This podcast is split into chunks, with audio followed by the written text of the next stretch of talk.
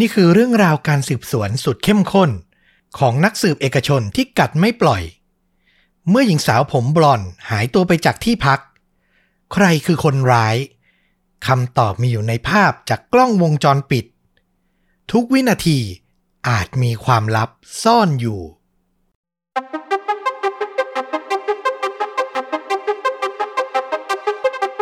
สวัสดีครับ สวัสดีครับ เรื่องจริงยิ่งกว่าหนังพอดแคสต์จากช่องชวนดูดะอยู่กับต้อมครับ แล้วก็ฟลุกครับ กับหนึ่งเรื่องจริงสุดเข้มข้นจนถูกนำไปสร้างเป็นภาพยนตร์ครับผม วันนี้นี่เปิดเรื่องอาจจะด้วยข่าวที่ไม่ค่อยจะสู้ดีสักเท่าไหร่ อยากจะส่งกำลังใจไปถึงคุณแฮมทัชพลนะครับผมอืมโฮสต์ของ f i Not f o u l Podcast ที่เราเคยไปได้จัดตอนพิเศษกับทางคุณแฮมเนาะเออใช่นะครับ ก็ระหว่างที่อัดอยู่นี้ เพิ่งเห็นข่าวทราบข่าวใน Facebook เลยว่าคุณแฮมเนี่ย ติดโควิดอืมก็ขอส่งกำลังใจให้เนอะตอนนี้ เชื่อว่าวิธีการกักตัวการรักษาเนี่ย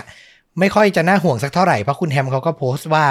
มีน้องสาวเป็นแพทย์อยู่อืมแล้วก็เข้าระบบ Home Isolation อะไรเรียบร้อยแล้ว ก็ขอส่งกำลังใจให้นะครับ ให้หายไวๆฟลุกในฐานะที่ผ่านประสบการณ์มาก่อนมีอะไรจะฝากไปไหม คิดว่าตอนนี้ในเรื่องของการรักษาตัวหรือว่าวิธีการที่จะแบบทานยาหรือวิธีการดูแลตัวเองอะ่ะน่าจะมีแนวทางชัดเจนกว่าเมื่อก่อนละสำคัญที่สุดก็อย่างที่บอกตอนที่เราเคยจัดไลฟ์กันว่าเออมีกำลังใจนั่นแหละสำคัญที่สุดก็อยากให้มีกำลังใจดีๆ แล้วก็สู้กับมันไป เดี๋ยวมันก็จะผ่านพ้นไป คุณแฮมน่าจะฟื้นตัวเร็วด้วย เพราะว่าดูก็แข็งแรงดีเออก็ขอให้หายไวๆนะครับกำลังใจเนี่ยสำคัญที่สุด คนรอบตัวเราใครป่วย ใครติด ช่วงนี้ก็ให้กำลังใจการดูแลกันไปอืมไม่ต้องหวาดกลัวกันเหมือนตอนแรก ๆ ที่มันเกิดแล้วเนาะเราค้นพบหนทางรักษามากมายแล้วนะครับ เอาละสำหรับเรื่องราวในวันนี้ ผมบอกเลยว่าเป็นหนึ่งในเคสการสืบสวนคดีที่ผมชอบมาก ๆ เลย อืม อันนี้มีบอกได้ไหมว่ามันมีพอยอะไรที่ทำให้ต้อมรู้สึกว้าวมากคือความสนุกของมันคือการค่อย ๆ ฟังรายละเอียดการสืบสวนของนักสืบ ตามเขาไปทีละประเด็นประเด็นๆอืมจนมันคลี่คลายออกมาเออคือต้องยอมรับว่าเขาคนนี้เป็นนักสืบที่กัดไม่ปล่อยจริง ๆ และที่สำคัญผมเคยเล่าเรื่องราวของเขาไปแล้วครั้งหนึ่งด้วย อ๋อ นี่คืออีกคดีหนึ่งของเขาเหรอ ใช่ เขาจะเป็นใครเคยปรากฏตัวในเคสไหนที่ผมเคยเล่าเดี๋ยว ไปหาคำตอบพร้อม ๆ กันนะครับผม ว้าว น่าสนใจมาก ๆ ไปเลยครับ เอาล่ะครับ ก็พาฟลุกกับคุณผู้ฟังย้อนไป เหตุการณ์มันเริ่มต้นในวันที่ 21 กุมภาพันธ์ปี 2005 เวลาประมาณ 8 โมงเช้าครับ มีพนักงานโรงไฟฟ้าในเมืองไมอามี่รัฐฟลอริดาสหรัฐอเมริกาคนหนึ่ง ตอนนั้นเขาก็กำลังขับรถออกนอกเมืองไปทำงานที่โรงไฟฟ้าที่ว่าเนี่ยแหละนะ ทางด้านตะวันตกของเมือง แล้วอยู่ดีๆ สายตาเขาอะเหลือบไปมองข้างทาง ที่มันเป็นทุ่งหญ้าค่อนข้างเฉอะแฉะเปรอะเปื้อนนะนะ แล้วเขาก็สังเกตเห็นร่างของคนนอนคว่ำหน้าอยู่ครับอืมชายคนนี้ก็หยุดรถเปิดประตูลงไปสำรวจดู แล้วก็พบว่าร่างนั้นน่ะ มันเป็นร่างของสุภาพสตรี นอนคว่ำหน้าอยู่กลางทุ่งหญ้าอันแสนเปียกชื้น และที่สำคัญ ร่างของเธอ เปลือยเปล่าอยู่ครับ โอ้โหเขาก็พยายามสำรวจดูว่าอาการของเธอเป็นอย่างไร ที่เขาเห็นเนี่ยเป็นศพหรือเป็นร่างของผู้หญิงที่แค่สลบ แล้วสุดท้ายเขาก็ค้นพบว่า เธอยังมีลมหายใจอยู่ครับ โอ้โหพนักงานโรงไฟฟ้าท่านนี้ก็รีบโทรศัพท์แจ้งตำรวจทันที แล้วระหว่างที่ตำรวจมาถึง เหยื่อรายนี้หญิงสาวคนนี้ก็ยังคงหมดสติ ระหว่างถูกนำตัวส่งโรงพยาบาลเนี่ยต้องใช้การนำตัวส่งทางอากาศเลย คือเร่งด่วนมาก เป็นเคสที่อาการค่อนข้างหนัก หน้าตาเธอมีร่องรอยแบบ ถ้าใครเห็นนะ จะรู้เลยว่าหนักจริง ๆ คือตาข้างหนึ่งอะแทบจะปิดลงไปเลย โดนทุบหนักมากนะครับ แล้วพอตรวจสอบที่โรงพยาบาลก็พบว่าเธอมีร่องรอยการถูกล่วงละเมิดทางเพศอยู่ด้วยครับ แล้วต้องใช้เวลานะมากกว่า 24 ชั่วโมง หลังจากนั้น เธอถึงจะได้สติขึ้นมา หลังจากตำรวจสอบปากคำเธอก็พบว่า ตัวเธออะจำอะไรที่เกิดขึ้นก่อนหน้าเนี้ยแทบไม่ได้เลยคือสมองอะ คงกระทบกระเทือนค่อนข้างรุนแรง แถมสำเนียงภาษาอังกฤษของเธอก็ไม่เป็นที่คุ้นเคยนัก เจ้าหน้าที่ตำรวจก็พยายามสอบถามเรื่อยๆ จนรู้ว่าเธออะเป็นชาวยูเครนอื้อหือ สิ่งแรกที่เธอขอร้องนะ แปลกนิดนึง เธอบอกว่าได้โปรดช่วยติดต่อทนายของฉันให้หน่อย อันเนี้ยสร้างความประหลาดใจให้กับนักสืบเจ้าของคดีที่มีชื่อว่า นักสืบอัลเลนฟูดเป็นอย่างมาก คือเป็นเหยื่อเป็นคนถูกกระทำแต่พอฟื้นมาดันบอกว่า ติดต่อทนายให้หน่อย มันก็เลยแบบมีความน่าสนใจมีความแปลกประหลาดอยู่นะครับอืมแต่ต่อมานักสืบก็ได้ข้อมูลภายหลังว่า เธออะ มีอาชีพเป็นเจ้าหน้าที่ให้บริการบนเรือสำราญ อายุเพียง 21 ปีเท่านั้น เธอมีชื่อว่าอินนาบัตนิสกาเรื่องของเรื่องก็คือก่อนหน้านี้ระหว่างที่ทำงานบนเรือสำราญ เธอประสบอุบัติเหตุ ได้รับบาดเจ็บที่นิ้วมือ ก็คืออาการน่าจะค่อนข้างหนัก ทางบริษัทเรือสำราญก็เลยให้เธอพักผ่อน อยู่ที่โรงแรมที่ชื่อว่า Miami Airport Regency ก็คือเป็นเมืองที่เรือเนี้ยจอดอยู่นะครับ แล้วที่เธอบอกว่าให้ติดต่อทนายอะก็เพราะว่าทนายของบริษัทอะเป็นผู้ให้คำปรึกษาแก่เธอ เรื่องที่เธอได้รับอาการบาดเจ็บที่นิ้วเนี่ยว่าเออจะเรียกร้องค่าสินไหมทดแทน ระหว่างปฏิบัติงานได้หรือไม่อย่างไรพูดง่ายๆ คือเป็นเพื่อนร่วมงานที่เธอสนิทที่สุด เธอก็เลยขอให้ติดต่อทนายให้หน่อย เรื่องราวเป็นอย่างนั้นอืมต่อมาบัตนิสกาเนี่ยก็พยายาม หรือฟื้นความทรงจำ เธอพอจะจำได้ลางๆว่าในคืนเกิดเหตุ มีผู้ชาย 2-3 คน คนร้ายเนี่ยน่าจะบุกเข้ามาในห้องนอนเธอ พวกเขาอะน่าจะเป็นคนเชื้อสายฮิสพานิก ก็คือทางสเปนทางเม็กซิโกประมาณนั้นนะนะครับอืมเธอบอกว่าในความทรงจำของเธอที่มันเลือนลางมากๆเนี่ย คนร้ายคนหนึ่งอะนำหมอนอะมากดเข้าที่ใบหน้าของเธอ แล้วจากนั้นก็บังคับให้เธอดื่มเครื่องดื่มแอลกอฮอล์ที่ค่อนข้างรุนแรงคือหนักอะเป็นเครื่องดื่มที่ดื่มแล้วเมาเร็ว จากนั้นพวกมันก็เริ่มล่วงละเมิดทางเพศเธอครับแต่ต้องย้ำอีกทีนะว่าความทรงจำของเธอมันเลือนลางและไม่ประติดประต่อ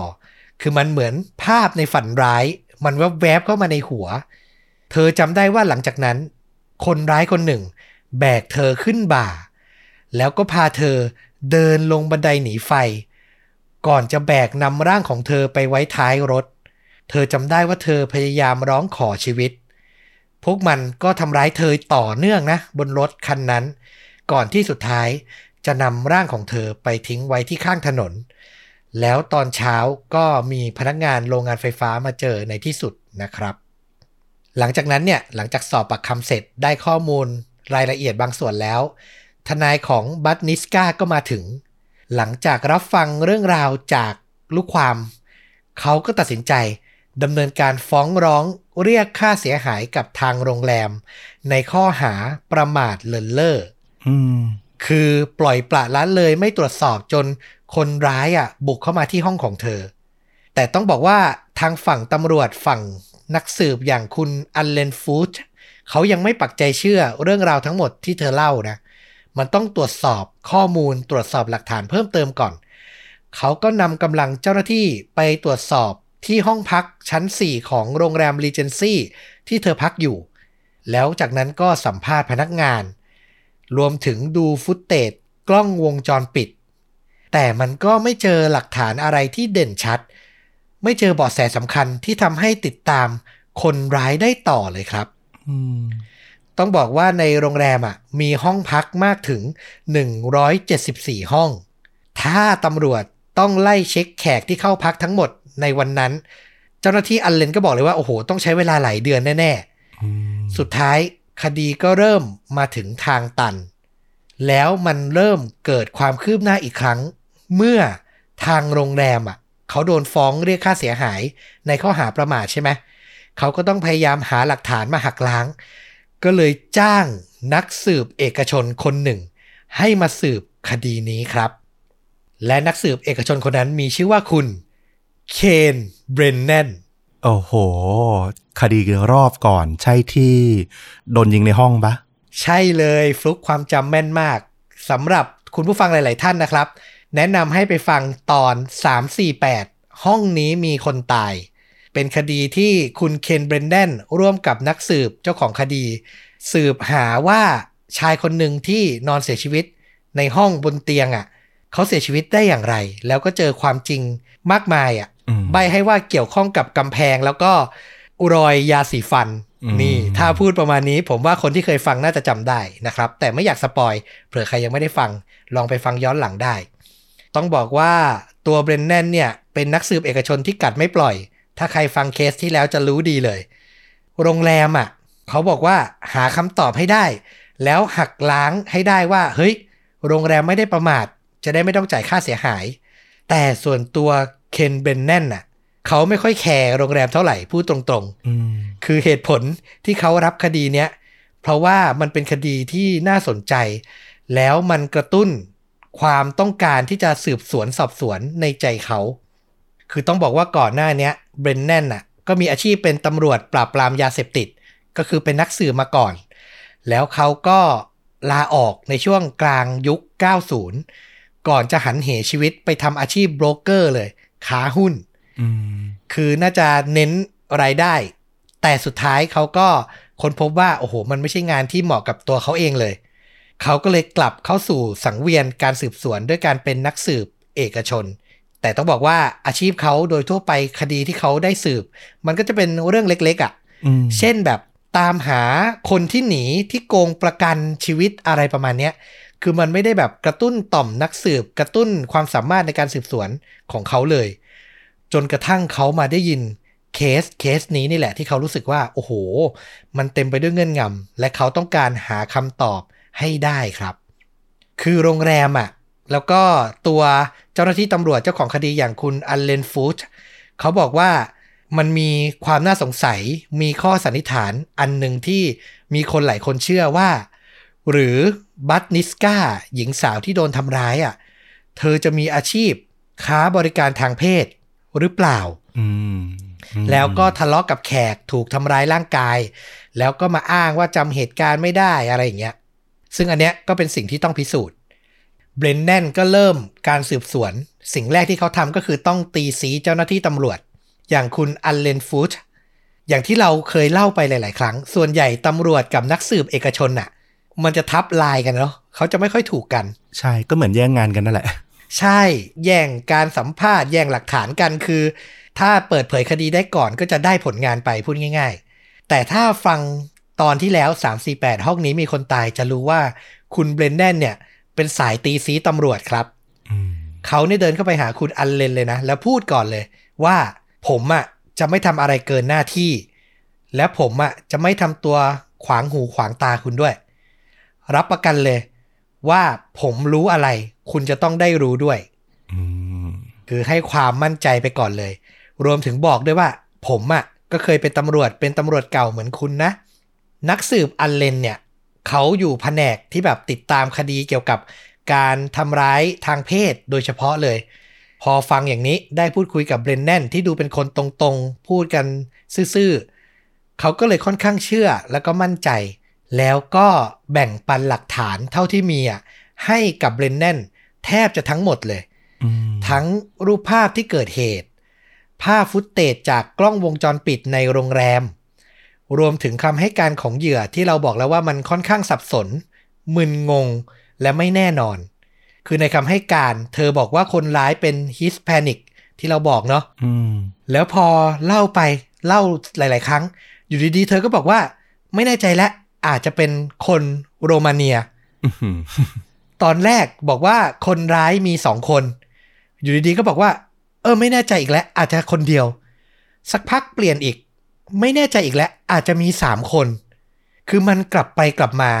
จนเบรนแนนได้อ่านสำนวนการสอบปากคำแล้วรู้เลยว่า โอ้โห ที่คดีมันถูกแช่แข็งมันตรวจหาคนร้ายไม่เจอ เขาไม่แปลกใจเลย มันเป็นเพราะเนี่ยรายละเอียดมันไม่ชัดเจนอย่างนี้ ตอนนี้เบาะแสเดียวที่จะตามต่อได้ดีที่สุด คือภาพจากกล้องวงจรปิดครับ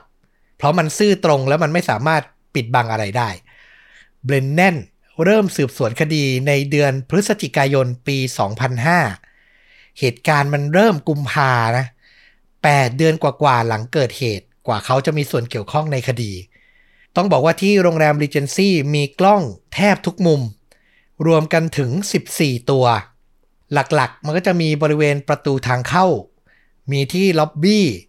มีหน้าลิฟต์ มีลานจอดรถ มีที่ประตูหลัง โดยในตอนกลางคืนเนี่ยประตูหลังอะจะถูกสั่งให้ปิด และเปิดได้เนี่ยโดยฝ่ายรักษาความปลอดภัยเท่านั้นอืมคือ Security ต้องดูก่อนเลยว่าใครจะเปิดใครจะปิด เห็นและในภาพวงจรปิดถึงจะกดเปิดประตูให้ได้ คือมันรัดกุมหนาแน่นมากๆ รวมถึงประตูห้องพักอะ่ะมันก็เป็นระบบคีย์การ์ดดิจิตอลอะ สัมผัสปุ๊บ ระบบมันก็จะเก็บข้อมูลเลยว่า แขกห้องนี้เปิดประตูออกจากห้องเวลานี้ เข้าห้องพักเวลานี้คือมันค่อนข้างชัดเจนมากๆ ก็เป็นหลักฐานได้เป็นอย่างดี เบรนแนนก็พยายามสรุปรายละเอียดที่เห็นและรู้แบบแน่ชัดก่อน จากในกล้องวงจรปิดในวันเกิดเหตุเขาเห็นแล้วว่าเหยื่อสาวอย่างบัตนิสกาเนี่ยเธอเข้าออกโรงแรมหลายครั้ง คือต้องบอกว่าหลังจากเธอบาดเจ็บ เธอก็พักอยู่ที่เนี่ยหลายเดือนแล้ว แล้วก็คุ้นเคยกับพนักงานในโรงแรมเป็นอย่างดี ในคืนที่เกิดเหตุนั้น เธอเดินลงมาคุยกับพนักงานที่ล็อบบี้ แล้วก็มีบางครั้งที่เธอเดินออกไปนอกโรงแรมเพื่อไปสูบบุหรี่ แล้วก็มีครั้งสำคัญครั้งหนึ่งคือ เธอเดินออกจากโรงแรมพร้อมเพื่อนสาว เพื่อไปกินข้าว แล้วก็กลับมาเวลาประมาณเที่ยงคืนครับอืมพอกลับมาเธอก็ไปที่ลิฟต์ขึ้นไปที่ห้อง แต่คืนนั้นของเธอมันไม่จบเพียงเท่านี้ เวลาประมาณตีสาม เธอกลับลงมาด้านล่าง แล้วก็ออกไปนอกโรงแรมอีกครั้ง เธอให้การกับเจ้าหน้าที่ตำรวจว่า ตอนตีสามนั้นน่ะ เธอออกไปซื้อบัตรโทรศัพท์ ที่ปั๊มน้ำมันที่อยู่ใกล้ ๆ เพราะว่าเธออยากจะใช้โทรทางไกลไปหาแม่ที่อยู่ยูเครน เวลาตีสามที่ไมอามี่ตามบทความเขาบอกว่ามันเทียบเท่ากับตอนเช้าตรู่ที่ยูเครนเลยนะครับ ก็คือแม่ของเธอเพิ่งตื่น เธออยากจะโทรไปทักทาย ไม่กี่นาทีหลังจากเธอออกจากโรงแรมไป กล้องก็จับภาพบัตนิสกาเดินกลับเข้ามา เธอเดินผ่านล็อบบี้ไปยืนรอลิฟต์แล้วก็มีชายผิวดำร่างใหญ่คนหนึ่ง ยืนอยู่ข้างหลังเธอ ทั้งสองคนก็เดินเข้าลิฟต์แล้วก็เหมือนจะพูดคุยทักทายกันเล็กน้อยอืมหลังจากนั้นก็มีรายละเอียดระบุว่าเธอก็แตะบัตรดิจิตอลคีย์ล็อกเข้าไปในห้อง แล้วก็อยู่ในนั้นตามปกติ แต่หลังจากนั้น ภาพในกล้องวงจรปิด มันไม่มีการเคลื่อนไหวใด ๆ ของเธออีก จนเช้าวันต่อมา8โมงเช้า มีคนไปพบเธอที่ข้างทางริมถนน นอกเมืองอย่างที่เราบอกไปอะเฮ้ยคืออยู่ดีๆเหมือน เธอก็หายไปเลย แล้วก็ไปโผล่ตรงนู้นเลย นี่แหละคือปริศนาใหญ่ที่สุด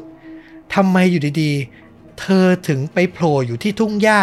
รกร้างข้างถนนซะอย่างนั้น เธอออกไปได้อย่างไรอืมเจ้าหน้าที่ตำรวจและเบรนแนนตั้งสมมุติฐานแรก คือกล้องวงจรปิดทำงานผิดพลาดหรือเปล่า แต่พอตรวจสอบแล้วก็พบว่ามันแทบไม่มีความเป็นไปได้เลยครับ เพราะมันเป็นกล้องที่เที่ยงตรงมาก มีระบบตรวจจับความเคลื่อนไหวที่แม่นยำทั้งเบรนแนนและเจ้าหน้าที่พยายามหามุมอับ มันมีมุมไหนที่เดินผ่านโดยกล้องจับไม่ได้หรือเปล่า รวมถึงลองเดินช้าๆ เคลื่อนไหวแบบ slow motion เพื่อดูว่า เอ้ย เผื่อกล้องมันจะไม่ทันแบบจับความเคลื่อนไหวได้แล้วไม่หันมาจับภาพเขาจะเป็นอย่างนั้นหรือเปล่าอืมแล้วก็พบว่ามันไม่ใช่อย่างนั้นเลยครับ กล้องทำงานแม่นยำมาก เจ้าหน้าที่รักษาความปลอดภัยที่โรงแรมแบบรับประกันเลยว่า ไม่มีทางที่ใครจะหลุดพ้นสายตาพวกเขาไปได้ ต่อมาเจ้าหน้าที่ก็พยายามคิดทุกทฤษฎีที่มีความเป็นไปได้ มันก็เป็นทฤษฎีที่ฟังแล้วอาจจะตลกนิดนึง แต่มันก็ต้องคิดอะคือเขาสันนิษฐานว่าหรือคนร้ายที่เธอบอก มีกี่คนก็ไม่รู้แหละทำให้เธอสลบในห้องบนชั้น4แล้วก็เปิดหน้าต่างอืมแล้วก็โยนร่างของเธออะลงมาด้านล่างหรือเปล่า จากชั้นไหนนะ จากชั้น4คือด้านล่างหลังโรงแรมอะ มันมีพุ่มไม้อยู่ โอ้โห เออ คือเจ้าหน้าที่ก็สันนิษฐานไปมันไม่รู้จะมีทฤษฎีไหนแล้ว แต่พอไปสำรวจจริง ๆ พุ่มไม้มันมันก็ไม่มีร่องรอยความเสียหาย เจ้าหน้าที่ตำรวจก็คิดต่อ เอ๊ะ หรือพวกคนร้ายมันจะใช้เชือก หรือใช้ผ้า ผูกที่เอวเธอ แล้วค่อยๆ หย่อนตัวเธอลงมา แล้วก็มีคนร้ายอีกคนรอรับ นึกภาพออกไหมอารมณ์เหมือนแบบหย่อนตัวนี่มันต้องแบบปฏิบัติการ Mission Impossible อะไรเงี้ย คุณบัตนิสกานี่ต้องเป็นแบบ ผู้ก่อการร้ายข้ามประเทศอะไรอย่างนั้นเลยนะ ที่จะแบบโดนปฏิบัติการขนาดนั้นน่ะใช่ คุณเบรนแนนนักสืบเอกชนของเราก็บอกว่า โอ้โห มันสุดโต่งเกินไปอะ ทฤษฎีพวกเนี้ย คืออาชญากรที่เป็นนักประทุษร้ายทางเพศอะ ไม่มีเวลามาคิดทำอะไรแบบนี้หรอกอืมคนที่จะทำอย่างเงี้ย เขาบอกว่าถ้าไม่ใช่สายลับก็ต้องเป็นนักมายากลแล้วล่ะ สุดท้ายเบรนแนนก็เลยเชื่อมั่นว่าคำตอบของคดีนี้ยังไงมันก็ต้องอยู่ในกล้องวงจรปิดนี่แหละ ยังไงคนร้ายก็ต้องปรากฏตัวให้เขาเห็น เขาต้องพลาดอะไรบางอย่างไป เขาเขียนคำสำคัญคำหนึ่ง ลงบนสมุดโน้ตส่วนตัวไว้นะว่า พลางตัวอืมคือเขาเชื่อว่ามันต้องเป็นวิธีการนี้ หลังจากนั้นเบรนแนนก็ใช้เวลานานนับสัปดาห์ ตรวจดูภาพวงจรปิดช่วงเกิดเหตุทุกมุมอย่างละเอียด เขาจัดทำลิสต์รายชื่อคนที่ปรากฏตัวในกล้อง ไม่ว่าจะเป็นหญิง ชาย อายุมาก อายุน้อย เขาสงสัยไว้ก่อนแทบจะทุกคนเลย แล้วจากนั้นพอทำลิสต์เสร็จ เขาก็ค่อยๆตัด รายชื่อคนที่ไม่น่าจะเป็นคนร้ายออกไปเรื่อยๆ เริ่มจากคนที่ปรากฏภาพในกล้อง แล้วก็เดินออกจากโรงแรมเช็คเอาท์แล้วก็ไม่กลับมาอีก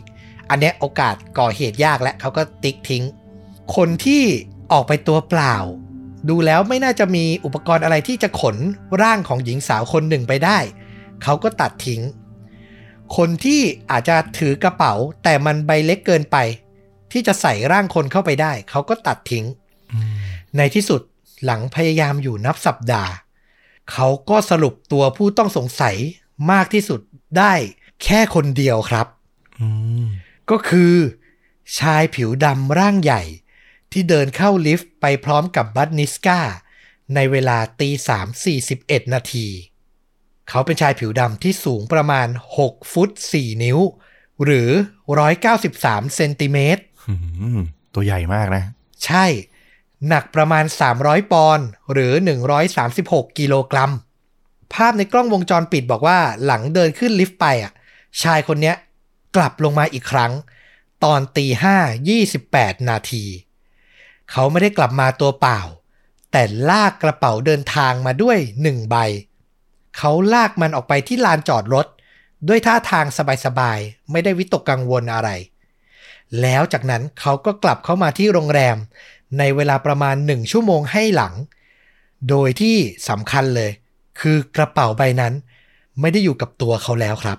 อืมเวลาที่เขากลับมาเนี่ย เป็นช่วงเวลาก่อนพระอาทิตย์ขึ้นเล็กน้อย เขาก็เดินขึ้นลิฟต์ กลับไปที่ห้องตัวเองทำไมผู้ชายคนหนึ่ง แบกกระเป๋าลงมาแต่เช้ามืดใบใหญ่พอสมควรต้องลาก แล้วออกไปข้างนอกโดยไม่เช็คเอาท์แล้วก็กลับเข้ามาใหม่ คือพอต้อมพูดอย่างเงี้ย มันก็เอะนะเออ แต่ถามว่าก่อนหน้าเนี้ยรู้สึกยังไง ก็เป็นไปได้อาจจะเอาสัมภาระไปให้คนรู้จักหรืออะไรอย่างเงี้ย หมายถึงว่าถ้าแบบมันไม่ได้มีคดีอะไรนะเราก็มองคงมองเป็นลักษณะนั้น ถูกถูกต้องเลยฟลุก คือมันสามารถคิดว่าเป็นเรื่องปกติได้ แล้วคุณเบนแน่นเขาก็พบว่ากระเป๋าในภาพที่ชายคนนี้ลากอะ่ะ มันก็ดูเล็กอะ่ะ เล็กเกินไปกว่าที่จะยัดคนทั้งคนลงไปได้อืมแต่เบรนแนนก็คิดต่อ เขาบอกว่าคำตอบเดียวที่จะหาได้ ว่ากระเป๋าเนี้ยมันยัดคนไปได้ไหมคือ เขาต้องรู้ไซส์ของมันอืมเขาก็เลยตั้งสันนิษฐานก่อนว่า ไอ้ภาพในกล้องที่เห็นว่ามันใบเล็กเนี่ยอาจจะลวงตา เพราะว่าอย่างที่บอก ผู้ชายคนนี้เป็นชายที่ร่างใหญ่มาก กระเป๋ามันก็เลยอาจจะดูเล็กผิดปกติ เขา mark จุดในภาพเพื่อคำนวณหาความกว้างและความสูงของกระเป๋าครับ เทียบความกว้างโดยดูภาพช็อตหนึ่งที่เป็น scene ที่ชายคนนี้กำลังจะเดินผ่านประตูออกนอกโรงแรม คือเขาวัดขนาดประตู แล้วก็เทียบกับกระเป๋าดูว่า เออ กระเป๋ามันน่าจะกว้างประมาณเนี้ย แล้วเขาก็ไปเทียบช็อตที่ชายคนเนี้ยยืนอยู่ในลิฟต์แล้วกระเป๋าก็ตั้งอยู่ เขาเทียบความสูงกระเป๋ากับที่จับที่อยู่ในลิฟต์อะนึกออกใช่ไหมที่มันเป็นบาร์อืมกลมๆอะเนี่ยเขารู้แน่นอนแล้วว่าไอ้บาร์เนี่ยมันสูงเท่านี้ กระเป๋ามันเตี้ยกว่าเล็กน้อย เขาก็กะได้ว่า เออ มันน่าจะไซส์ประมาณนี้ หลังจากได้ความกว้างและความสูงแล้ว คุณเบรนแนนก็จัดหาซื้อกระเป๋า ขนาดใกล้เคียงในภาพมาครับ แล้วต่อมาเขาก็ขอความร่วมมือจากหญิงสาววัยรุ่นคนหนึ่ง ที่น้ำหนักและส่วนสูงรวมถึงขนาดตัวใกล้เคียงกับเหยื่อ อย่างคุณบัตนิสกาให้มาลองเอาตัวเองอะยัดเข้าไป ลองนอนเข้าไปในกระเป๋าได้ไหมว่ามันสำเร็จหรือเปล่า คือต้องบอกว่าทุ่มเทมากและจริงจังมากจริง ๆนะครับ กับสันนิษฐานของตัวเอง แล้วผลลัพธ์ที่ออกมาคือ เธอขดตัว เข้าไปอยู่ในกระเป๋า ได้แบบพอดีเป๊ะเลยครับอืมเบรนแนนเนี่ย เริ่มมั่นใจว่าเขาสงสัยไม่ผิดตัวแล้ว เขาดูกล้องวงจรปิดให้ละเอียดขึ้น วินาทีที่ชายผิวดำร่างใหญ่คนนี้ ลากกระเป๋าออกจากลิฟต์ มันจะต้องผ่านล่องที่ตรงกลางระหว่างลิฟต์กับพื้น แล้วเบรนแนนก็สังเกตเห็นว่าในวินาทีนั้นเสี้ยววินาทีเลย ชายคนนั้นอะเหมือนใช้แรงมากพอสมควรในการดึง ให้กระเป๋าอะมันลากพ้นร่องนั้นมาได้อืมคือถ้ามันเป็นแค่สัมภาระเสื้อผ้าหรืออะไรที่ปกติ มันไม่น่าจะต้องใช้แรงขนาดนั้น เขาก็เลยยิ่งมั่นใจขึ้นมาอีกว่า มันมีความเป็นไปได้สูงและว่า ร่างของเหยื่อสาวอาจจะอยู่ในกระเป๋า ใบนั้นก็เป็นได้ครับอืม ต่อมาเบรนแนนก็วิเคราะห์คนร้ายต่ออย่างน่าสนใจ เขาคิดต่อไปว่า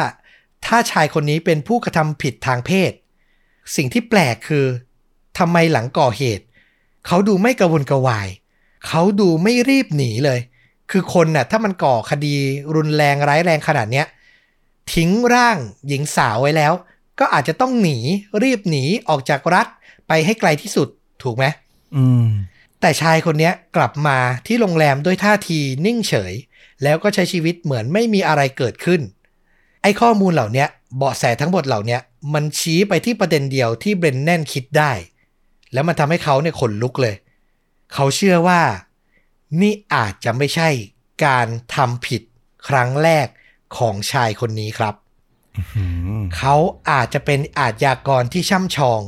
แล้วก่อเหตุทางเพศมาแล้ว หลายครั้ง วินาทีนี้หาผู้ต้องสงสัยได้ แต่รายละเอียดชื่อข้อมูลส่วนตัวไม่มีเลย แล้วมันก็ไม่ได้หาง่ายขนาดนั้นครับ คือพอไปเช็ครายละเอียดการลงทะเบียนเข้าพักของโรงแรมอะ มันก็ไม่ค่อยมีประโยชน์ อย่างที่เราบอก Regency เนี่ยเป็นโรงแรมใกล้สนามบิน แล้วมีห้องพักมากกว่า 174 ห้อง มีคนเข้าออกตลอดเวลา รายชื่อคนที่เซ็นจองไว้กับคนเข้าพัก ก็ไม่ชัวร์ว่าเป็นคนเดียวกันหรือเปล่า อาจจะจองเผื่อเพื่อนในบริษัท เผื่อพนักงาน แถมแขกนอกโรงแรมก็แวะเวียนเข้ามาตลอด คือมันมีการเคลื่อนไหวตลอดเวลา แล้วเหตุการณ์อย่างที่เราบอก จากกุมภามาพฤศจิกาผ่านมา 8 เดือนกว่าแล้ว ถามพนักงานคนไหนก็ไม่มีใครจำชายผิวดำร่างใหญ่ ที่เข้าพักช่วงเดือนกุมภาพันธ์ได้เลยครับ ก็โทษพนักงานไม่ได้เนาะมคือเขาก็เจอคนใหม่ๆทุกวันเบรนแนนทำอะไรไม่ได้ ก็ต้องกลับไปดูกล้องวงจรปิดในวันก่อนเกิดเหตุอีกครั้ง เพื่อดูการปรากฏตัวของชายผู้ต้องสงสัย ดูว่าเขาจะมีพฤติกรรมอะไร ติดต่อกับใครอีกหรือเปล่า แล้วเขาก็ได้เจอภาพชายผิวดำร่างยักษ์คนนี้ เดินออกมาจากลิฟต์กับชายผิวดำอีกคน ในเช้าวันหนึ่ง จุดสังเกตแรกที่เขาเห็นคือ หน้าอกเสื้อของชายคนข้างๆ ผู้ต้องสงสัย เขาสกรีนคำว่า Mercury ไว้อยู่ M E R C U R Y แต่คุณเบรนแนนเขาก็ยังไม่ได้รู้สึกอะไรว่ามันจะเป็นเบาะแสอะไรได้ เขาก็ดูต่อ จากนั้นทั้งคู่ก็เดินไปทางด้านขวาของลิฟต์ ซึ่งมันเป็นห้องอาหาร เบรนแนนก็ไม่รอช้า เปิดดูภาพวงจรปิดในห้องอาหารต่อเนื่องทันที เขาเห็นแล้วว่าชายที่มากับผู้ต้องสงสัยอะนอกจากสกรีนเสื้อว่า Mercury แล้ว เขายังมีบัตรพนักงานห้อยคออยู่ครับอืมโอ้โห วินาทีที่เขาเห็นบัตรพนักงานเขาดีใจมาก พยายามซูมกล้องเข้าไป ขออ่านชื่อหน่อยเผื่อจะเป็นเบอดแสต่อได้ แต่สุดท้ายก็พบว่ากล้องวงจรปิด มันละเอียดไม่พอครับ คือนึกออกใช่ไหมกล้องตามโรงแรมอะ ความละเอียดขนาดไหนมันก็โอ้โห ยากอะจะเห็นชื่อบนป้ายบัตรห้อยคอบริษัทอะเออแล้วต้องบอกว่าย้ำอีกทีว่า ปีที่เกิดเรื่องนี่คือปีเท่าไหร่นะ2005ป่ะใช่ โอ้โห ก็ยังไม่ได้แบบ full high def ทั่วทุกมุมเมืองขนาดทุกวันนี้อะเนาะเออกล้องจีนยังไม่บูมอะนะใช่ แต่เบนแน่นก็ไม่ยอมแพ้นะเขาถึงกับขอความช่วยเหลือไปที่นาซาครับอืมคือน่าจะมีคนรู้จักอยู่ ไปถามว่ามันมีซอฟต์แวร์อะไรที่ช่วยเจเนเรตช่วยตรวจสอบ ช่วยขยายความละเอียด ให้ภาพในกล้องวงจรปิดได้ไหม ซึ่งนาซาตอบกลับมาว่า โอ้ยังเรายังไม่มีนะครับผม ก็เลยฟาวไปรายละเอียดในการที่จะอ่านบัตรพนักงานก็ทำไม่ได้เบนแนนก็ต้องมาเริ่มต้นใหม่ ดูภาพวงจรปิดใหม่อีกครั้ง เขาเปลี่ยนมุมกล้องในห้องอาหาร จนได้เห็นรายละเอียดเพิ่มเติม บริเวณด้านหลังเสื้อของชายที่มากับผู้ต้องสงสัยเนี่ย มันมีตัวหนังสือเล็กๆ เขียนอยู่ ขึ้นต้นด้วยตัว V ลงท้ายด้วยตัว O อืมแต่ภาพมันไม่ชัด มันอ่านไม่ออกครับ คือด้านหน้ามันสกรีนใหญ่นึกออกใช่ไหมเขียนว่า Mercury แต่ด้านหลังอะมันอยู่แค่บริเวณต้นคอมันไม่ค่อยชัดเบรนแนนบอกว่าอารมณ์เหมือนกับเราไปตัดแว่น แล้วเจ้าหน้าที่บอกเราว่า ไหนลองอ่านตัวหนังสือที่อยู่ด้านล่างสุดสิว่าอ่านออกไหมอะอื้อหือคือเราต้องเพ่งแล้วมันเบลอประมาณนั้นน่ะเบรนแนนก็พยายามเพ่งแล้วเพ่งอีกไม่ยอมแพ้ครับ จนเขาเดานะ แล้วก็อ่านสุ่มๆออกมาว่า Virado V E R A D O ซึ่งมันไม่มีความหมายอะไรกับเขาเลย แต่โชคดีที่ปี 2005 โลกใบนี้มี Google อยู่ครับ เขาก็เลยเอาคำนี้ ไปค้นหา แล้วพบว่ามันคือชื่อเครื่องยนต์ของเรือรุ่นใหม่ ที่ผลิตโดยบริษัทที่ชื่อว่า Mercury Marine อืม เป๊ะเลยนี่ เป๊ะเลยครับ เบาะแสเริ่มมีให้ไปต่อ เขาหาดูจนพบว่าเมื่อเดือนกุมภาที่เกิดเหตุเนี่ย มันมีงานอีเวนต์โชว์เรือครั้งใหญ่ในไมอามี่ เบรนแนนก็ไม่รีรอที่จะติดต่อไปยังบริษัท Mercury Marine เพื่อสอบถามว่ามีการส่งพนักงาน เข้าพักในโรงแรม Regency ที่เกิดเหตุเนี่ยหรือไม่ แต่คำตอบที่ได้รับก็คือ พนักงานของบริษัทเขา พักที่โรงแรมอื่นครับเบรนแนนก็ยังไม่ยอมแพ้โดยนิสัยนักสืบเขาตะล่อมถามต่อว่า ไอ้เสื้อที่ข้างหน้ามันเขียนว่า Mercury เนี่ย ได้แจกให้กับพนักงานแผนกไหนบริษัทไหนบ้าง เขาต้องรอคำตอบอยู่ 2 อาทิตย์นะกว่าฝ่ายรักษาความปลอดภัยของบริษัท Mercury Marine จะตอบกลับมาว่า ไอ้เสื้อยืดพวกเนี้ย จะแจกให้กับพนักงานที่ให้บริการอยู่ใน food court ในงานแสดงเรือ ซึ่งพนักงานเหล่านั้นเป็นลูกจ้างของบริษัทที่มีชื่อว่า Center Plate เป็นบริษัทรับสัมปทานจัดการดูแลอาหารและงานอีเวนต์ไปทั่วประเทศ เบรนแนนก็ติดต่อไปที่ Center Plate ต่อ แล้วก็ได้รับการยืนยันว่า ในเดือนกุมภาพวกเขาส่งพนักงานบริษัท มาพักที่โรงแรม Regency จริงครับ อืม เริ่มคืบหน้าแล้วครับ แต่พนักงานที่มาพักในช่วงนั้น มีมากถึง 200 คน และพนักงานเหล่านี้ เดินทางมาจากทั่วประเทศ คือรายละเอียดที่เขามีมันไม่พอ ที่จะสรุปได้ว่าเป็นใครชื่ออะไร เขาก็ต้องขุดลงลึกไปอีก เขาเชื่อว่าถึงขั้นนี้แหละ ถ้าถามพนักงานในบริษัทมันต้องมีคนจำผู้ชายร่างยักษ์สูง 193 หนัก 136 ได้สิ คือมันก็แบบเป็นรูปร่างลักษณะที่ยังไงก็น่าจะมีคนจำได้บ้างอืมแล้วในที่สุดหนึ่งสัปดาห์ต่อมา เขาก็ได้รับคำตอบ มีพนักงานของบริษัท Center Plate คนหนึ่ง ให้การกับเขาว่าประมาณ 2-3 เดือนก่อนหน้านี้ ชายคนเนี้ยได้ทำงานกับผู้ชายอีกคนที่มีลักษณะเหมือนผู้ต้องสงสัย เป๊ะเลยอืมพวกเขาใช้เวลาทำงานด้วยกันที่สนามเบสบอลแห่งหนึ่ง ในรัฐนิวออร์ลีนส์เบาะแสเนี้ยสำคัญมาก คืออีกก้าวเดียวอะจะถึงตัวแล้ว คือแค่ไปตรวจสอบที่ Center Plate ที่นิวออร์ลีนส์แค่นั้นเอง ว่าในช่วงวันนั้นน่ะ ในช่วงเดือนนั้น มีใครที่ทำงานอยู่อืมแต่ในเวลานั้นมันดันเกิดเหตุไม่คาดฝันขึ้นฟลุก คือมันมีเฮอริเคนแคทเธอรีนาถล่มรัฐนิวออร์ลีนส์อยู่อะ โอ้โหจำได้ใช่ไหม เป็นเหตุการณ์ใหญ่ของอเมริกา เป็นการสูญเสียครั้งใหญ่เหมือนกันนะแคทเธอรีนาเนี่ย ใช่หนักหน่วงมาก แล้วผู้คนที่อยู่ในรัฐนิวออร์ลีนส์ ในเวลานั้นต่างพากันอพยพ หนีออกจากเมืองไปแล้ว เบาะแสที่จะมีให้ตามมันน้อยมากๆ น้อยจริง ๆ คือไปที่เมืองนั้นตอนเนี้ย โอกาสที่จะเจอคนร้ายเนี่ยแทบเป็นไปไม่ได้เลย ถึงตรงเนี้ยเบรนแนนอยู่บนทางแยก คือเขาก็เริ่มท้อ เพราะว่าต้องบอกว่าเวลามันผ่านมาหลายเดือนแล้ว ที่หมกมุ่นอยู่กับคดีนี้ เขาพูดตรงๆเลยว่าไอ้ค่าจ้างที่โรงแรมให้เขาอะมันก็ไม่ได้คุ้มหรอก กับการที่เขาจะทุ่มเทให้เวลากับคดีนี้อืมแล้วแถมไอ้ข้อสันนิษฐานเนี่ยมันก็มีเพียงเขาคนเดียวที่เชื่อที่ไปต่อ แต่อีกส่วนหนึ่งในจิตใจ ในความเป็นตำรวจเก่า อย่างที่เขาเคยวิเคราะห์ไปว่า ถ้าชายคนนี้เป็นคนร้าย เขาน่าจะต้องเป็นคนร้ายที่ช่ำชอง และก่ออาชญากรรมทางเพศมามากมายเบรนแนนนึกภาพว่าถ้าเขาปล่อยให้มันผ่านไป ไม่ตามต่อ แล้วชายคนเนี้ยก่อเหตุไปเรื่อยๆอะมันก็จะเป็นปมในใจเขาไปตลอดชีวิตอืมสุดท้ายความเป็นตำรวจเก่านี่แหละ ก็เลยสู้ต่อ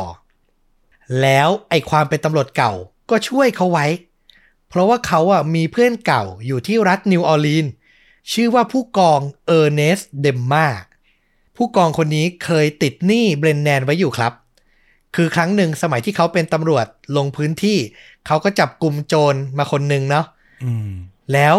เขาเผลอแค่เสี้ยววินาทีอะไอ้โจรคนเนี้ยก็สะบัดตัวแล้วก็หลุดจากการจับกลุ่มของเขาแล้วก็วิ่งหนีไปเลย วินาทีนั้นที่เขากำลังจะออกวิ่งไล่ตามคนร้ายไปเบรนแนนโผล่มาจากไหนไม่รู้ วิ่งเข้าไป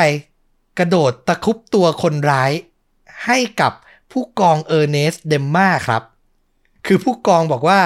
สำหรับเขาอะเขาให้ฉายาเบรนแนนไว้เลยนะว่าไอ้หนุ่มคนนี้มันคือแบทแมนอะอืมมันคือซูเปอร์ฮีโร่ที่โผล่มาจากไหนไม่รู้แล้วก็มาช่วยเขาไว้อะแล้วก็น่าจะพอรู้ตำรวจก็คือ ก็คงพูดกันไว้ว่า เออ ผมติดหนี้คุณครั้งหนึ่งนะ มีอะไรก็บอก และนี่แหละ ก็เป็นสิ่งที่เบรนแนนขอความช่วยเหลือย้อนหลัง ผู้กองเออร์เนสก็เลยส่งตำรวจ นักสืบในทีม ลงพื้นที่จริงครับ เพื่อหาเบาะแสให้กับเบรนแนน แล้วเวลาไม่นานประมาณหนึ่งสัปดาห์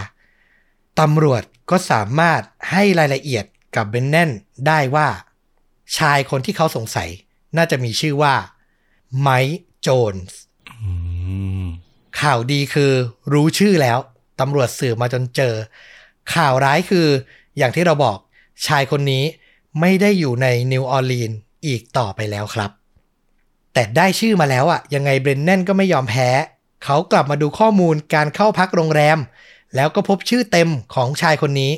เขามีชื่อว่าไมเคิลลีโจนส์เขาเข้าพัก 14 กุมภาและ check out 22 กุมภาเหตุการณ์เกิดขึ้น 21 กุมภาครับอื้อหือคือชายคนเนี้ย check out หลังก่อเหตุวันเดียวอะ่ะ พอดีพอดีมาก เบรนแนนก็นำชื่อไมเคิลโจนส์ไปเช็คต่อกับบริษัท Center Plate แล้วก็ต้องใจหล่นลงไปอีกครั้ง เพราะว่า Center Plate ตอบกลับมาว่าไมเคิลโจนส์ทำงานที่นี่จริง แต่เขาลาออกไปแล้วครับอื้อหือบริษัทไม่มีข้อมูลแล้วว่าตอนนี้ เขาทำงานอยู่ที่ไหน คือถ้าเป็นกราฟหุ้นอะมันพุ่งขึ้นแล้วก็ลงขึ้นแล้วก็ลงอยู่อย่างเงี้ยอืมคือเบรนแนนเหมือนจะตามเจอแล้วสุดท้ายเบาะแสก็หลุดลอยไปอีก แต่เขาก็ยังไม่หยุดครับ เขาคิดต่อเองว่า ไอการเดินสายอาชีพเดินสายไปตามงานอีเวนต์จัดเตรียมอาหารทั่วประเทศเนี่ย มันเป็นงานที่เหมาะกับอาชญากรทางเพศอย่างเงี้ยเป็นอย่างมากนึกออกใช่ปะคือหน้าที่การงานมันทำให้เขาสามารถเดินทาง ไปรัฐไหนก็ได้ไปได้ทั่ว แล้วอยู่ไม่นานก็ย้าย โดยไม่มีใครสงสัยเลยอืมคือมันเป็นอาชีพที่เหมาะกับคนร้ายประเภทนี้อย่างมาก เพราะฉะนั้นเบรนแนนเชื่อว่าไมเคิลโจนส์ไม่มีทางออกจากวงการนี้ไปง่ายๆ เขาก็เลย list รายชื่อบริษัทคู่แข่งของ Center Plate ขึ้นมา 20ถึง25 ชื่อครับ โอ้โห คือไม่รู้อะ อะ list เลย ใครทำงานจัดอีเวนต์อาหารบริษัทไหนน่าจะทำบ้าง ลิสต์ขึ้นมา แล้วเขาทำการไล่ตรวจสอบไปทีละแห่ง ทีละแห่งอะ ว่ามีพนักงานชื่อไมเคิลลีโจนส์อยู่ที่บริษัทนั้นๆไหม โอ้โห คือคุณคิดดูดิ ความกลัดไม่ปล่อยของเขาอะ่ะ มันใช้เวลานานแบบหลายเดือนมาก เวลามันจากปี 2005 ข้ามมา2006 แล้ว เขาไล่ตรวจสอบทีละบริษัทไปเรื่อยๆ จนสุดท้าย เหลือบริษัทเดียวใน list ครับ ชื่อว่า Ovations สำนักงานใหญ่ตั้งอยู่ที่เมืองแทมปาซึ่งอยู่ในรัฐฟลอริดานี่แหละ สาเหตุที่ทำให้บริษัทเนี้ยเป็นรายชื่อสุดท้าย เพราะว่าพวกเขาไม่ยอมเปิดเผยข้อมูลครับเขาอ้างว่าเบรนแนนน่ะ เป็นแค่นักสืบเอกชน คุณจะมาล้วงข้อมูลพนักงานบริษัทผมอย่างเนี้ย คุณต้องไปให้ตำรวจอะส่งหมายเรียก หมายค้นข้อมูลมา คือบริษัทอื่นเขาตะล่อมได้ บริษัทนี้เขาตะล่อมไม่ได้ครับ แต่มันเหลือที่เดียวเขาก็แบบคาใจต้องทำให้ได้ สุดท้ายเขาก็เลยต้องไปตะล่อม นักสืบอันเลนฟูดเจ้าของคดี ซึ่งมันผ่านมาแบบเลยปีแล้วอะเออแต่ก็ต้องพยายามแบบโอโลมปฏิโลมทุกทางนะครับผม แล้วในที่สุดเจ้าหน้าที่อันเลนก็ยอมครับเบรนแนนบอกว่าวินาทีที่แฟกซ์หมายเรียกหมายค้นจากตำรวจไปถึง บริษัท Ovation ก็เปิดเผยข้อมูลแทบจะทันทีว่า พวกเขามีพนักงาน ชื่อไมเคิลลีโจนส์ซึ่งตอนนี้ทำงานอยู่ที่เมืองเฟรเดริก รัฐแมริแลนด์อืมนานนับปี กว่าเขาจะค้นเจอว่าชายคนนี้อยู่ที่ไหน แต่เจอตัวแล้วจะไปจับเองก็ไม่ได้ครับ เป็นแค่นักสืบเอกชน เขาก็ต้องกลับไปขอให้ เอเจนต์อันเลนฟูดไปตรวจสอบ และตามกฎหมายอะตำรวจที่อยู่รัฐเนี้ยจะไปอีกรัฐข้ามไปอีกรัฐ ไปคนเดียวไม่ได้ด้วยนะ เราเพิ่งรู้ ต้องมีคู่หูมีเจ้าหน้าที่อีกคนนะไปด้วยกันอืมเขาถึงจะยอมให้ไป เออ อันนี้เราก็ไม่รู้เหมือนกันว่ากฎหมายนี้มีไว้ด้วยสาเหตุอะไร เจ้าหน้าที่อันเลนก็ต้องรอจนกว่า เพื่อนตำรวจคนหนึ่งเขามีธุระไปที่รัฐแถวแถวๆแมริแลนด์และเขาก็ติดสอยห้อยตามไปด้วย เขาโทรล่วงหน้า ไปหาไมเคิลลีโจนส์เพื่อนัดเจอที่สนามเบสบอลแห่งหนึ่งที่เขาทำงานอยู่ ตอนนั้นเป็นช่วงเดือนมีนาคมปี 2006 อันเลนไปพูดคุยกับไมเคิลลีโจนส์แล้วก็พบว่าเขาเป็นหนุ่มร่างใหญ่ ใส่แว่น แต่มีท่าทีที่อ่อนน้อมถ่อมตนและไม่คุกคามอืมน้ำเสียงของเขานุ่มลึก เป็นคนพูดเสียงเบา เป็นคนมีมารยาทและพูดจาดี คือวินาทีแรกที่เขาพบอะ่ะ เขารู้สึกว่า โอ้โห ชายคนนี้ไม่น่าเป็นคนร้าย ในคดีอาชญากรรมทางเพศได้เลย อืมเจ้าหน้าที่อันเลนก็พยายามถามนะว่า ไอช่วงเดือนกุมภาพันธ์ปีที่แล้ว 2005 เนี่ย คุณทำงานอยู่ที่ฟลอริดาใช่ไหม โจนส์ก็บอกว่าใช่ อันเลนก็ถามต่อว่า แล้วคุณได้มีสัมพันธ์ทางเพศกับผู้หญิงที่นั่นหรือเปล่า โจนส์ก็ยอมรับว่ามีอืมเขาพบผู้หญิงคนหนึ่งในงานอีเวนต์ก็คือเป็นเพื่อนร่วมงานทำงานด้วยกัน แล้วเขาก็มีความสัมพันธ์ทางเพศกับเธอ เธอเป็นหญิงผิวขาว อันเลนก็ถามต่อว่า แล้วเธอคนนั้นผมสีบลอนด์หรือเปล่าอืมคือบัตนิสกาเนี่ยเป็นหญิงยูเครนผมสีบลอนด์โจนส์ก็บอกว่าไม่ใช่ แต่เธออะไม่ได้เป็นคนอเมริกันนะ คนที่ผมมีความสัมพันธ์ด้วยอะ ดูแล้วน่าจะเป็นคนเยอรมัน อ่าอันนี้โจนส์ก็บอกนะครับ อันเลนฟังดูอะ มันดูเป็นเหตุการณ์ที่เหมือนปกติมาก แล้วการพูดมันก็ไม่ได้ดูมีพิรุษมีอะไรเลย อืมเขาก็เลยแบบรู้สึกว่า เอะฉันกำลังเดินทางมาที่นี่แล้วเสียเวลาเปล่าหรือเปล่า ไหนๆก็ไหนๆแล้วโยนระเบิดไปเลยดีกว่า เขาก็เลยถามโจนส์ตรงๆว่า ผมมีเคสเคสหนึ่งที่รับผิดชอบอยู่ มีผู้หญิงผมบลอนด์คนหนึ่ง โดนล่วงละเมิดทางเพศที่โรงแรมรีเจนซี่ในช่วงวันที่คุณอะเข้าพักอืมถามตรงๆเลยนะ คุณมีส่วนเกี่ยวข้องไหม โจนส์ฟังแล้วก็ตกใจมาก แล้วเขาก็บอกว่า โอ้โห no way ไม่มีทาง ผู้หญิงทุกคนที่ผมมีความสัมพันธ์ด้วย ผมไม่เคยทำร้ายร่างกาย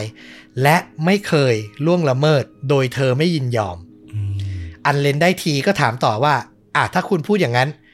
คุณยินยอมไหม ที่จะให้ผมเก็บตัวอย่าง DNA กลับไป โจนส์ก็บอกว่าแน่นอน ถ้าเจ้าหน้าที่ตำรวจต้องการได้ เก็บตัวอย่าง DNA ผมไปได้เลย อันเลนก็เลยใช้ cotton bud กวาดเอาน้ำลายของโจนส์เก็บกลับไปเป็นหลักฐานเพื่อไปเปรียบเทียบกับ DNA ของคนร้ายที่ได้จากร่างกายของบัตนิสกาครับ อืม หลังจากนั้นเขาก็กลับมาที่ไมอามี่สิ่งแรกเลยก็คือติดต่อกับเบรนแนนแล้วก็บอกเบรนแนนตรงๆว่าหนึ่งปีที่ผ่านมาคุณเสียเวลาฟรีแล้วล่ะ อย่างที่บอกแม้เหยื่อจะสับสน แต่เธอก็ยืนยันเสมอนะว่า คนที่ทำร้ายเธออะเป็นคนผิวขาว แล้วเนี่ยผมไปคุยกับโจนส์ชายร่างยักษ์ผิวดำเนี่ย ถ้าเขาเป็นคนร้ายจริง มีเหรอเขาจะยอมให้ผมอะตรวจ DNA อะอืมอย่างไรก็ตามเบรนแนนยังเชื่อมั่น ในสัญชาตญาณของเขา หลังจากนั้นก็ต้องรอไปอีกหลายสัปดาห์ เพื่อให้ผล DNA ออกมา แล้ววินาทีที่อันเลนโทรกลับมาหาเบรนแนนเนี่ย มันก็เป็นวินาทีที่เขาจดจำตลอดชีวิตครับ อันเลนพูดด้วยน้ำเสียงตื่นเต้นว่า คุณต้องไม่เชื่อแน่ ๆ สิ่งที่คุณคิดมันถูก ผล DNA ของโจนส์ตรงกับคนร้ายครับอืมในที่สุด ตำรวจก็สามารถออกหมายจับกลุ่มไมเคิลลีโจนส์มาได้ แต่เขายังคงยืนกรานปฏิเสธ ว่ามันไม่ใช่การล่วงละเมิดทางเพศ เขาบอกว่าบัตนิสกาทำงานบริการทางเพศ เขายอมรับก็ได้ เขาจ้างเธอมาด้วยเงิน 100 ดอลลาร์ และมีสัมพันธ์ทางเพศกันโดยยินยอมพร้อมใจอืมตำรวจก็เอาภาพ ที่ถ่ายไว้หลังจากเธอถูกทำร้าย โอ้ที่หนักหนามากตาปิดไปข้างหนึ่ง มาให้โจนส์ดู เขาก็ปฏิเสธว่าวินาทีที่เขาออกจากห้องของบัตนิสกาไป เธอยังปกติทุกอย่าง ไม่ได้มีร่องรอยการถูกทุบตีแต่อย่างใด เมื่อตำรวจถามเรื่องกระเป๋าเดินทาง ลงจากห้องมาตีห้ากว่าๆถือกระเป๋ามาไปทำอะไร เขาก็อ้างว่ากำลังขนมันขึ้นรถ เก็บไว้ก่อน ในกระเป๋าเขามีแค่เสื้อผ้าเท่านั้น พอตำรวจเค้นว่า อ่า แต่ตอนออกจากลิฟต์ดูคุณต้องออกแรงมากกระเป๋ามันดูหนักนะ ไมเคิลก็เฉยไฉต่อว่า อ๋อผมลืมไป มันไม่ได้มีแค่เสื้อผ้าหรอก มันมีพวกหนังสือที่ผมอะขนเดินทางไปด้วย เพราะผมเป็นคนชอบอ่านหนังสือ ตำรวจก็ถามต่อว่ายกตัวอย่างได้ไหม คุณขนหนังสือเรื่องไหนประมาณไหนไปบ้างอืมแต่ไมเคิลโจนส์ก็ตอบกลับไม่ได้ ไม่สามารถระบุได้ว่าวันนั้นมีหนังสือชื่อเรื่องอะไร คือมันมีความน่าสงสัยเต็มไปหมด แต่มันไม่สามารถจับให้มั่นคันให้ตายได้ฟลุกนึกออกใช่ไหมอืม เพราะหลักฐานมันไม่ชัดเจน แถมเหยื่อที่ถูกกระทำก็ให้การได้สเปะสปะมาก เธอยืนยันจนถึงวันนั้นนะ ที่จับไมเคิลโจนส์ได้ว่าคนร้ายอะ เป็นคนขาว เธอเนี่ยจำรายละเอียดว่าได้เจอไมเคิลลีโจนส์เนี่ยไม่ได้เลย น่าเศร้ามากสุดท้าย มันเลยไม่มีหลักฐานที่จะเอาผิดโจนส์ในคดีทำร้ายร่างกายและข่มขืนได้ครับอืมสุดท้ายเขาทำข้อตกลงกับอายการ ยอมรับโทษในคดีใช้ความรุนแรงทางเพศ คือบอกว่า เออมันเป็นความสัมพันธ์ที่สมยอมกัน แต่อะยอมรับก็ได้ว่าใช้ความรุนแรง เขาได้รับโทษจากเรื่องราวในครั้งนี้สองปีเท่านั้นเองจำคุกสองปีอืม ซึ่งมันทำให้เบรนแนนเนี่ยหงุนหงิดใจมาก เขายืนยันกับอันเลนเลยว่า ชายคนเนี้ยคืออาชญากรทางเพศที่ช่ำชองทำมาเยอะแล้วแน่นอน เขาอ้อนวอนขอร้องให้อันเลนนำ DNA ของไมเคิลโจนส์เข้าไปในระบบคำว่าระบบในที่นี้มันคือฐานข้อมูลของ FBI ที่เขามีไว้เพื่อตรวจสอบคดีล่วงละเมิดทางเพศที่ปิดไม่ลง คือถ้าเจอคนร้ายจับคนร้ายได้ สามารถนำ DNA ของคนร้ายเข้าไปในระบบเนี้ยเพื่อให้ตำรวจที่รัฐอื่นนำไปตรวจสอบเทียบกับคดีที่ปิดไม่ลงว่า อ่า ผู้ต้องหาที่จับได้ใหม่เป็นคนทำหรือเปล่าอะไรประมาณเนี้ยแต่ความยากคือในฐานข้อมูลมีตัวอย่าง DNA มากกว่า8แสนตัวอย่าง โอ้โห คือมันเยอะมาก มีทั้ง DNA คนร้ายที่จับได้ ทั้งคนร้ายที่ยังล่องหนยังตามตัวไม่ได้ มันเยอะจริงๆอืมระบบมันต้องทำงานนานมาก ต้องใช้เวลานานในการพิสูจน์ จากมีนาคมปี 2006 ที่เจอตัวคนร้าย ลากยาวไปถึงตุลาคมครับ ในที่สุดความพยายามของเบรนแนนก็ไม่สูญเปล่า มีตำรวจในสองรัฐพบว่า DNA ของไมเคิลลีโจนส์ ตรงกับคนร้ายในคดีล่วงละเมิดทางเพศหญิงสาว ที่รัฐโคโลราโดและนิวออร์ลีนความแตกต่างใน 2 เคสนี้ โดยเฉพาะเคสที่นิวออร์ลีนเนี่ย หญิงสาวที่เป็นเหยื่อจำรายละเอียดในวันที่เธอโดนทำร้ายร่างกายและล่วงละเมิดทางเพศได้อย่างแม่นยำ คือเธอให้การว่าเธอเลิกงานกำลังจะกลับบ้านในช่วงกลางคืน แล้วก็มีชายร่างใหญ่ก็คือโจนส์เนี่ยขับรถมาจอดเทียบแล้วก็ อาสาว่าผมไปส่งคุณไหม เธอก็ยอมขึ้นรถไปด้วย แต่เขากลับนำเธอไปบริเวณถนนสายเปลี่ยวล่วงละเมิดทางเพศเธอแล้วก็ทิ้งเธอไว้ที่ทุ่งหญ้าข้างทาง คือไม่ต่างจากบัตเนสกาเหยื่อในคดีของเบรนแดนเลยแม้แต่น้อยแต่ความแตกต่างที่สำคัญคือผู้หญิงคนนี้ให้การได้อย่างชัดเจน และชี้ตัวคนร้ายได้อย่างแม่นยำครับ ในที่สุด ไมเคิลลีโจนส์ก็เลยถูกตัดสินให้รับโทษจำคุกตลอดชีวิต โดยไม่มีสิทธิ์ขอทันบนจนถึงปี 2032 ต้องบอกว่าในปีนั้น 2006 เขาอายุ 38 ในปี 2032 ถึงเวลาที่จะขอทันบนได้ เขาก็จะมีอายุ 64 ปีแล้ว ถ้าไม่ตายไปซะก่อนนะ สุดท้ายแล้วความยุติธรรมก็มาถึง แม้ว่าจะมาช้าไปสักหน่อย ตลกร้ายเล็กน้อยเป็นเกร็ดตอนจบจำได้ไหมว่าบันนิสกาฟ้องโรงแรม แล้วโรงแรมมาจ้างให้เบรนแนนสืบคดีใช่ไหมแต่พอเบรนแนนหาความจริงเจอสุดท้ายแล้ว โรงแรมต้องจ่ายค่าเสียหายในข้อหาประมาท เป็นเงินทั้งหมด 3 0 0แสนเหรียญครับที่บัตนิสกาได้รับไป พูดง่ายๆคือ คนจ้างผู้ไขคดีเสียเงินครับผม อันนี้เป็นตลกร้ายนะ แต่ความยุติธรรมเนี่ยบังเกิดขึ้นแล้ว แต่จริง ๆ ก็ว่าไม่ได้นะ เพราะว่าคุณอะจ้างนักสืบมาหาความจริง คุณไม่ได้จ้างทนาย มาเพื่อลบล้างไอ้ข้อกล่าวหา เออ ก็พูดยากนะ ถูกต้องแล้วเบรนแนนก็พูดไว้ตั้งแต่วันแรกแล้วว่า ผมมาหาความจริงนะ ผมไม่แคร์หรอกว่าสุดท้ายแล้ว โรงแรมคุณจะเป็นยังไง ซึ่งถ้าเราเป็นคนจ้างเราก็คงขัดใจนิดนึง แต่ก็นั่นแหละ มันก็ต้องหาความจริงให้ได้เนาะนี่แหละ ซับซ้อนซ่อนเงื่อนเนาะแล้วก็โอ้โห กัดไม่ปล่อยจริง ๆ นะครับสำหรับคุณเคนเบรนแนนเดี๋ยวผมทิ้งชื่อเขาไว้ที่ top comment ใน YouTube ลองนำชื่อเขาไป search Google ดู แล้วจะเจอบุคลิกเขาแบบ เป็นคนแบบนักเลงนักเลงหน่อย นึกออกไหมเป็นชายเล่นกล้าม หัวสีขาว คือเป็นคนแบบว่าโผงผางอะ ดูเป็นคนโผงผาง เป็นคนพูดตรงๆ ถ้าเป็นหนังตำรวจก็จะเป็นเหมือนตำรวจกึ่งๆ แบบ ดูน่าสงสัยนิดนึงอะ่ะ ใช่ เป็นคนเสียงดัง ๆ หน่อย รักใครรักจริง เกลียดใครก็เกลียดจริงประมาณนั้นนะครับโอ้แต่เรื่องราวในชีวิตเขานี่น่าสนใจมาก ผมเอามาเล่าสองคดีแล้วเนี่ยท้าทายทั้งคู่เลยนะครับ แล้วถ้าใครยังไม่จุใจ อยากจะเห็นภาพทั้งหมด อยากจะดูบทสัมภาษณ์บุคคลจริง ๆ เรื่องราวทั้งหมดนี้ก็ถูกนำไปสร้างเป็นภาพยนตร์สารคดี ฉายทางโทรทัศน์ในช่อง ABC News คือจริง ๆอะมันถูกนำไปทำหลายช่องเลย ทางโทรทัศน์นะ ภาพยนตร์จริง ๆ อาจจะยังไม่มีช่อง ABC เนี่ยเขานำไปทำเป็นสารคดีชื่อว่า The Woman in the Suitcase ผู้หญิงในกระเป๋าเดินทางอะ ก็เป็นสารคดีเป็นตอนๆโอ้โหแต่ชื่อตอนนี้สปอยเลยนะ สปอยมากจริงๆ เราก็ไม่มั่นใจเหมือนกันว่าทำไมเขาถึงตั้งใจนะครับผม แต่อาจจะคิดว่าคนรู้เรื่องอยู่แล้วมั้งข่าวดีคือสามารถรับชมได้ทาง YouTube เลยในช่อง ABC News Official เลยครับ เดี๋ยวผมจะแปะไว้ที่ top comment ใน YouTube ไปดูเหยื่อคุณบัตนิสกาไปดูหน้าตาคุณเคนเบรนแนนได้จากในคลิป รวมถึงหน้าตาคนร้ายอย่างไมเคิลลีโจนส์ก็มีให้ดูเช่นกัน ก็ไปเติมเต็มจินตนาการกันได้ และนี่แหละก็คือเรื่องราวในวันนี้ จุใจมากนะ คือเปิดมาเนี่ย เปิดด้วยปริศนาจนแบบเรานึกถึงพวกนิยายนักสืบที่มันแบบโอ้โห เปิดได้น่าสนใจมาก แล้วพอเริ่มรู้รายละเอียดมากขึ้นเรื่อยๆอะเขาตามแบบกัดไม่ปล่อยเลยนะ เออ รู้สึกแบบชื่นชมในความพยายามมาก แล้วพอไอ้ตอนที่แบบโอ้โห โดนพายุคาทรีนาเข้ามาที่นิวออร์ลีนเราแบบโอ้โห มันไม่ใช่แค่อุปสรรคเรื่องคนแล้วอะ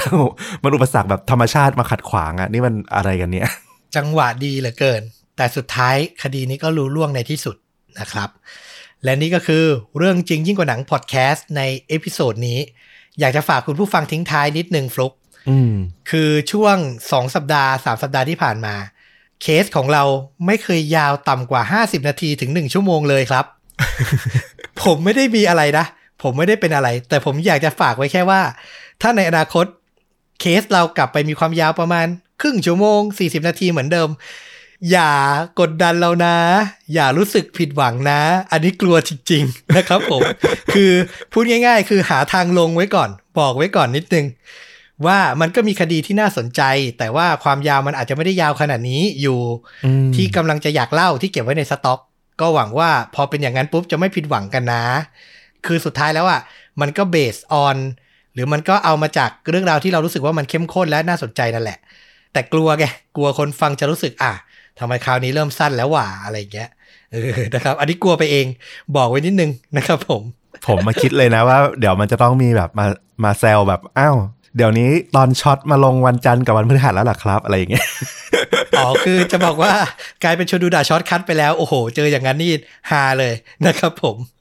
ไม่เอาไม่เอาให้กำลังใจกันนะครับ คือคุณกับผมมันต้องให้กำลังใจกันก่อนตอนเนี้ยนะครับผมใช่ใช่ใช่เอาล่ะครับ แล้วก็กลับมาติดตามชวนดูดะได้ใหม่ทุกช่องทางนะ ใครชื่นชอบเรื่องราวแบบนี้ Facebook YouTube b l o g d i t Spotify Apple Podcast และ Twitter กลับมาพบกับต้อมกับฟุกได้ในตอนต่อๆไป วันนี้ลาไปก่อน สวัสดีครับ สวัสดีครับ